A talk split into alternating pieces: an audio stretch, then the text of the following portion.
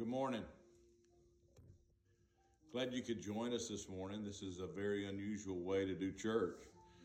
Uh, it's interesting to me that we are getting an opportunity to be the church and not just do church this morning. So I hope that you're in a, prayerful mood today. We're going to kind of call call all of us to prayer at the end. Um, what's really interesting is God has called us to this fast long before we actually knew that we were going to be running into this situation at this time, this coronavirus situation where, you know, everybody is kind of unsure. There's a lot of uncertainty out there right now, and and uh, but there's no reason to be fearful. We've already put out an email to the whole church about that. We'll talk about that in just a minute. Um, the good news is that we got a lot of things going on. We've got a we've got a permit in hand. The city uh, and the county of Mecklenburg has has given us a permit, and so we're ready to roll. We've already uh, begun that process on on the 28th. Uh, Saturday, the 28th, we're going to have a demolition day. We want to invite you all to come to that. It's going to be a great day, um, and uh, and so we're doing that. We're also fasting for the church in America, for our church, church in these cities, the church in this nation, and the church in nations all around the world. And then President Trump has made today a national prayer day. And so we're going to join with the President of the United States and we're going to pray today at the end of the, end of the time together. But I wanted to just start with um, Romans chapter 13. And the reason I wanted to do that is, is because we kind of we kind of hit a couple of bumps in the road going this week trying to decide what we were going to do.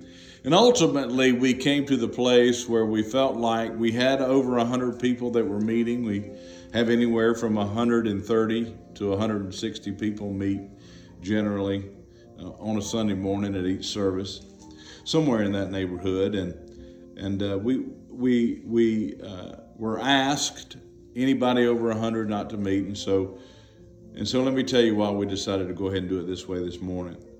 In Romans chapter 13, uh, verse 1, I'm going to read all the way through verse 14.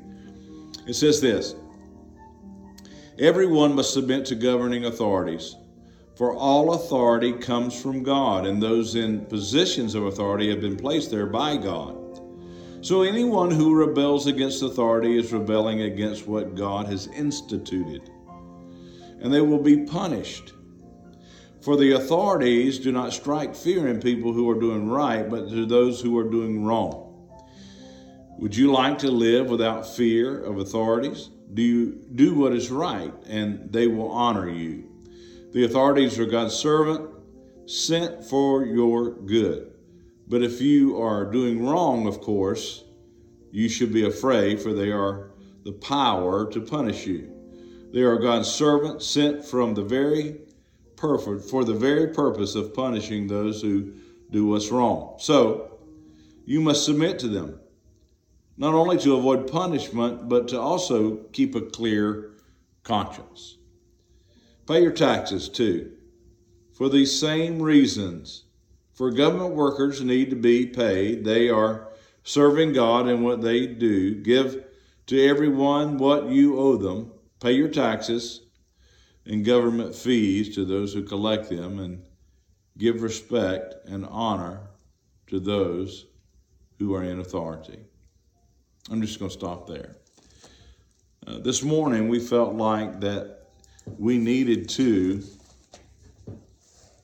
honor the governor as he asked us to not corporately meet. We don't know what we're going to do in the future. We don't know what that's going to look like.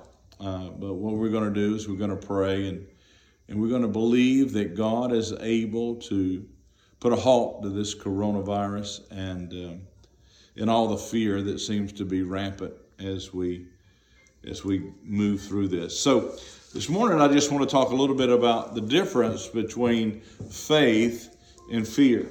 First of all, we need to define faith. We always want to do that in most messages, bring a definition uh, we know that fear, fear and faith can't exist together. And so let's look at what Paul says about faith. He says in Hebrews chapter 11, verse 1 through 3, he says, Now faith, faith is the assurance of things hoped for, the conviction of things not seen, for by it the people of old received their commendation.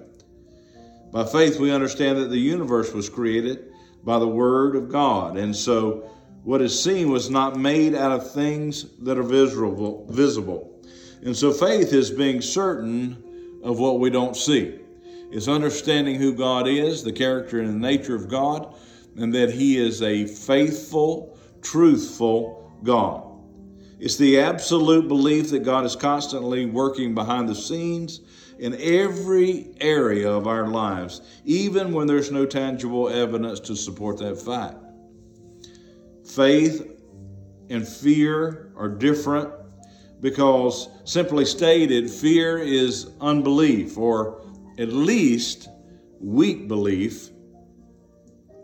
And that unbelief gains the upper hand in our thoughts, and fear gets the best of our emotions. And so you see a lot of that happen today. Our deliverance from fear and worry is based on our faith. When we have faith, we're no longer uh, living in fear and living in worry. It's the very opposite of unbelief. Faith is the very opposite of unbelief. And so, uh, what we know is that we can't produce that ourselves because faith is a gift. It's a gift from God. Ephesians talks about that in chapter 2, verse 8 and 9. It says this For by grace you have been saved through faith, and that not of yourself, it's a gift of God. Faith is that gift. It's not a thing that you can work up or most likely you'd brag about it and god knows that and so and so faith is a gift and fruitfulness or faithfulness bears fruit it it it it is um, it is the fruitfulness of the holy spirit. It's a characteristic of the holy spirit that is produced in our lives only when we allow the holy spirit to rule and reign in our lives. And so we know that faith is this great gift. Galatians puts it this way and in Galatians chapter 5, verse 22 and 23, it says this But the Holy Spirit produces this kind of fruit in our lives love, joy, peace, patience, kindness, goodness, faithfulness, gentleness, and self control. And there is no law against these things. So the Christian's faith is a confident assurance in a God who loves us, in a God who knows our thoughts, in a God who knows our cares, in a God who knows our deepest needs. We have faith that He knows what we're going through. So our faith continues to grow as we study the Bible and we learn the attributes and God's amazing character. When we know God's character, that helps us grow in our faith. So our grow, uh, our goal in life is to grow in our faith. So how do we grow in our faith? Well, growing in faith is what I think every Christian desires. We have a desire to grow in our faith, and we know that God desires to produce in us faith. So, how do we do that day to day? How do we do that in day to day life? Because God doesn't want us to develop fear, He wants us to conquer fear and develop faith. So, how does faith come? Well, faith comes by hearing the word. You can't get enough of that. I was just talking to Frank Clark, if you heard his testimony last week, he, he finished the New Testament this week, and his testimony this week is he read it again. He not only finished what he was doing from Philippians on, he he read it again. And you know, it's amazing to me how sometimes we make something seem so big. You know, that seems like a daunting task. To read the New Testament, what a daunting task, you know. I, I don't think I could, you know, I, I certainly couldn't get that done in the next three months, much less a month, much less a week, much less twice in two weeks. But that's exactly what it did. Now it doesn't seem like such a daunting task for Frank. And I just encourage you today. It's how you're going to grow your faith. You have to get in the Word, you have to get to where you know God, and then you have to uh, understand that His character, His attributes, His way and having confidence in that is the way that your faith grows. Secondly, we need to understand that God wants us to rely on Him. He's that's what He's that's what He's all about. He He wants us to to rely on His great grace in our lives to actually sustain us so that we don't, we don't walk in fear. You know, I was reminded uh, this week as, as I've been talking on the phone. And, you know, first of all, that God didn't give us a, a spirit of fear. You know, He gave us, He gave us, uh, you know, He wants us to have a strong mind. He wants us to be solid in what we are and who who we are.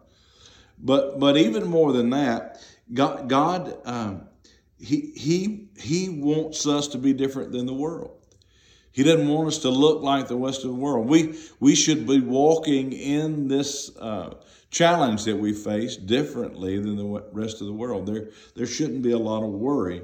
And I, and I and if I look at the Psalms, I see a picture of David. David's, you know, as you know, is one of my favorite characters in Scripture. We can learn so much from him. But like us, he experienced times of fear and and and and, and challenges. And, and in Psalms 56, 13, this is the New Living Translation. It says this For you have rescued me from death. You have kept my feet from slipping. So now I can walk in your presence, O God, in your life giving light. What really is encouraging to me is right before that in verse 3 says this When I'm afraid, I put my trust in you. I, I begin to have conversation with you, God, and I remember who you are, and I remember what you say about me, and and and I just trust in that. And it's filled with with verses expressing the way in which David treasured God's word. He he loved the word of God. He he just poured it into his life. It says in 119, 10, 11, with my whole heart I will seek you. He says, let me not, let me not forget your commandments. I have stored up your word in my heart that I might not sin against you. 119, 15, and 16. He says, I'll study your commandments, Lord. I'll reflect on your ways. I will delight in your decrees. And let me not forget your word. Let me not wander from your commandments. David had this lifelong journey and lifelong mission to know and depend and to trust in the Word of God. I encourage you today, get in the Word of God. Uh, it's not a, it's not too big of a task. You, you just got to get started and and allow God to teach you who He is and trust in that thing. So we need to understand that as we go through tri- trials, those trials were designed to, to grow our faith, to test our faith, to help us grow in our faith. God wants us totally dependent on Him, and He, and he, has, he has an understanding of our weaknesses. He knows that we're weak, but in our weaknesses, He, he requires us to move forward in our faith. We don't need to just stay in our weakness like, like the world. We need to trust in our faith and move forward. And the Bible's clear that faith does not mature and strengthen without trials. That's why James says, Count it all joy, brethren, when you fall into various trials, because the testing of your faith produces perseverance. And when your perseverance has done its perfect work, you'll be complete, lacking nothing. You'll be where you should be based on the length and time that you've known the Lord. And so there's this understanding that faith does not mature without trials. And adversity is God's most effective tool to develop strong faith. We see that in the life of David again. You know, when David uh, began to, um, when he came upon Goliath and he and he contemplated and began to pray, he showed how he depended on God. And and it says in 1 Samuel chapter 17, verse 37, it says, David said this, he said, The Lord who has delivered me from the paw of the lion and from the paw of the bear will deliver me from the hand of this Philistine. And Saul said to David, Go and, and the Lord be with you. So so when when David started this fight, the reason that he could start this fight with Goliath, Goliath is because he already had proof. He already had experienced the protection and the grace, the great grace of God on his life, the power of the Holy Spirit to be able to do things that he couldn't do on his own. and uh, he had been through great battles. David knew that God, who had sustained him through the dangerous situations in the past, he knew that he he would sustain him in the in the future. So the word of God is rich with these kinds of promises, and that and that uh, it's designed so that we can take hold of them and that we can grow in our faith as well. And so when we face financial troubles, we need to understand what it says in Philippians chapter 4, verse 19. And this same God who takes care of me will supply all your needs from his glorious riches, which have been given to us in Christ Jesus. If you're worried about your finances in this in this time that we're living in, just put your trust in God and He'll meet your need. He supplies all your needs from His glorious riches. If you're anxious about a future decision, you can you can look at Psalm 32 8 and you can see what David said or the psalmist said, I will instruct you and teach you in the way you should go. I will counsel you with an eye upon you, the Lord says. He's got his eye on you. He knows what you need, and he's going to meet your every need. If you have sickness, you can depend on Romans chapter 5, verse 3 through 5. It says, Not only that, but we rejoice in our sufferings, knowing that suffering produces endurance. And endurance produces character, and character produces hope. And hope does not put us to shame because God's love has been poured out into our hearts through the Holy Spirit who He's given us. And so we can depend on God even in sickness. There's nothing that we're going to face that we can't have faith in God. Faith is the opposite of fear. And so maybe maybe you've got family members, maybe you've got somebody at work or something like that, and, and there's there's friction. There's maybe maybe you had a friend that turned on you. Uh, Romans 8:31 says this, what shall we say to these things? If God is for us, who can be who can be against us? In Philippians chapter 4, verse 6 and 7, it says, Don't worry about anything. Instead, pray about everything. Tell God what you need and thank Him for all He's done. Then, say with me, then you do this, I'll do this, then you will experience God's peace, which exceeds anything we can understand. His peace will guard our hearts and minds as you live in Christ Jesus.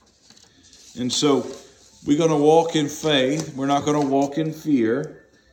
And as we do, we're going to understand who our God is. There's no better expression of that than in Psalm 91. We were at uh, Wednesday night Bible study, and Abba was the one who was leading, and he, he actually quoted Psalm 91 without looking at it. I can't do that, but I, I'm going to read it out of the New Living Translation. And I want you to, this morning, as, as you read along with me, I want you to be praying these things over your family. You know, as you as you gather together, uh, move into a place of faith. Make sure that you're not walking in fear. You need to walk in wisdom, and there's wisdom in counselors, people who love the Lord, who are called uh, to Him, who who know the word and make decisions based on that. Those are those are that's godly counsel. Those are people who are trying to do righteousness, um, and so you want to count on them. But you want to walk in faith. You want to know the word. You don't want to live in fear. And listen to what it says in Psalm 91. Pray this over your family. Those who live in the shelter of the Most High will find rest in the shadow of the Almighty. This I declare about the Lord.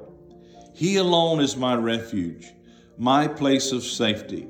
He is my God, and I trust in him. For he will rescue you and me from every trap and protect you from deadly disease. He will cover you with his feathers, he will shelter you with his wings. His faithful promises are your armor and protection. Do not be afraid of the terrors of night, nor the arrows that fly in the day. Do not dread the disease that stalks in darkness, nor the disease that strikes at midday. Though a thousand fall at your side, though 10,000 are dying around you, these evils will not touch you. They will not touch you. Say that with me. They will not touch you. Touch you. Just open your eyes and see how the wicked are punished. If you make the Lord your refuge, if you make the Lord your refuge, if you make the Most High your shelter, no evil will conquer you. No plague will come near your home, for he will order his angels to protect you wherever you go. They will hold you up with their hands, so you won't even hurt your foot on a stone. You will trample upon lions and cobras. You will crush fierce lions and serpents under your feet. The Lord says, I will rescue those who love me. I will, I will protect those who trust in my name.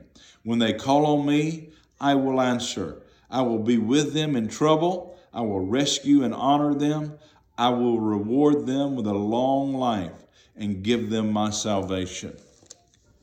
Today, we're going to move from a place of fear to a place of faith.